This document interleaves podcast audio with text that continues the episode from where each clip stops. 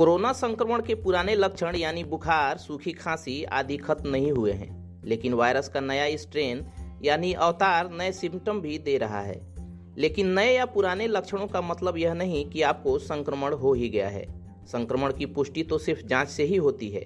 इसके लिए अभी सबसे कारगर जांच एक्सरे ही है और दूसरा है N T P C R. हालांकि N T P C R को भी नए स्ट्रेन कभी कभी मात दे दे रहे हैं।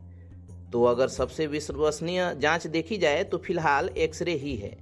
बहरहाल जो नए सिम्टम सामने आ रहे हैं उनकी जानकारी जरूरी है। तो चलिए इस पॉडकास्ट में हम एक एक करके उन सभी नए लक्षणों के बारे में जानते हैं। आहार नाल में संक्रमण। आहार नाल का मायने होता है मुख गुहा से बड़ी आंत तक का हिस्सा। कोविड के नए मरीजों में यहाँ का संक्रमण देखा जा रहा है। पेट का संक्रमण भोजन से शक्ति पाने की शारीरिक क्षमता गिराती है, जो अंततः शरीर की इम्यून सिस्टम को कमजोर कर देती है। इस संक्रमण के कारण डायरिया, उबकाई या उल्टी आना, पेट में दर्द और भूख न लगने जैसी स्थितियां पैदा हो सकती हैं। कम सुनाई पड़ना।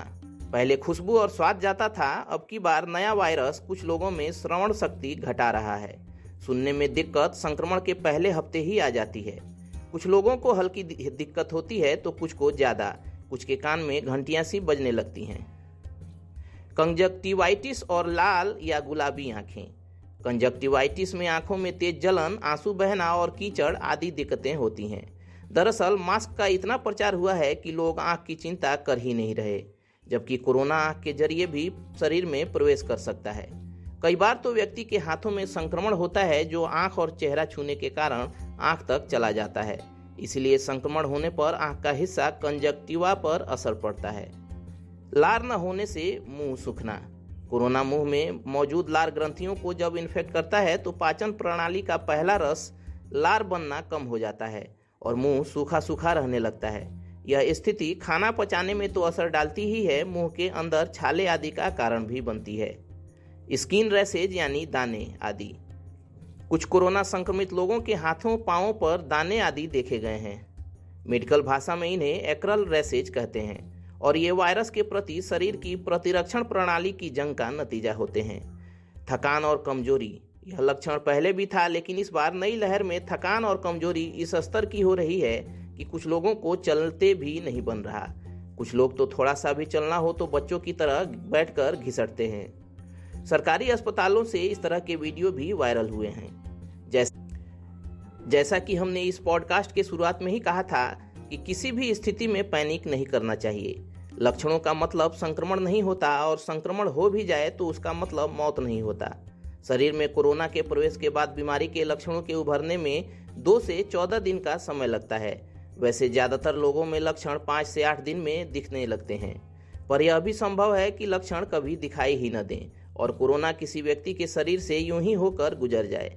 ऐसे आदमी खुद स्वस्थ रहते हैं, लेकिन अगर उन्हें अपने पॉजिटिव होने की जानकारी नहीं है तो वे दूसरे लो, लो, लोगों को संक्रमित करते जाते हैं। नए लक्षणों के अलावा पुराने लक्षण भी मरीजों में पाए जाते हैं। अब भी अनेक लोग बुखार, जाड़ा लगने, मांसपेशियों में दर्द, सर दर्द, गले में खराश, सूखी खांसी, डायरिया, उबकाई या उल्टी आना, नाक बहने या नथुने बंद होने, स्वाद या महक महसूस न होने की शिकायतें करते हैं।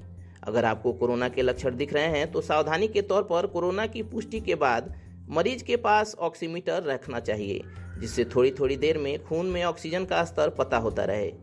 पंचानवे से नीचे का ऑक्सी लेवल खराब माना जाता है। इसके बाद जब मरीज को सांस लेने में दिक्कत हो रही हो, जब छाती में लगातार दर्द या दबाव महसूस हो रहा हो, जब मरीज कन्फ्यूज, भौचक्का सा नजर आए, उसको सोकर उठने में दिक्कत हो, उसकी आँखें या चेहरा सफ़ेद पड़ रहा हो, तो ये सब इमरजेंसी सिचुएशन है, तो मरीज को तुरंत अस्पताल पहुंचाना चाहिए। चलिए दोस्तों, क्वाराफ्लिक्स पर आज के इस पॉडकास्ट में इतना ही। जानकारी आप तक पहुंचती रहे उसके लिए आप हमारे यूट्यूब चैनल को सब्सक्राइब कर लें और फेसबुक पेज को लाइक कर लें। साथ ही साथ अपने दोस्तों और रिश्तेदारों के बीच इस पॉडकास्ट के लिंक को शेयर भी करें। मिलते हैं और अगले पॉडकास्ट में। तब तक keep searching for knowledge and try to be a kind person.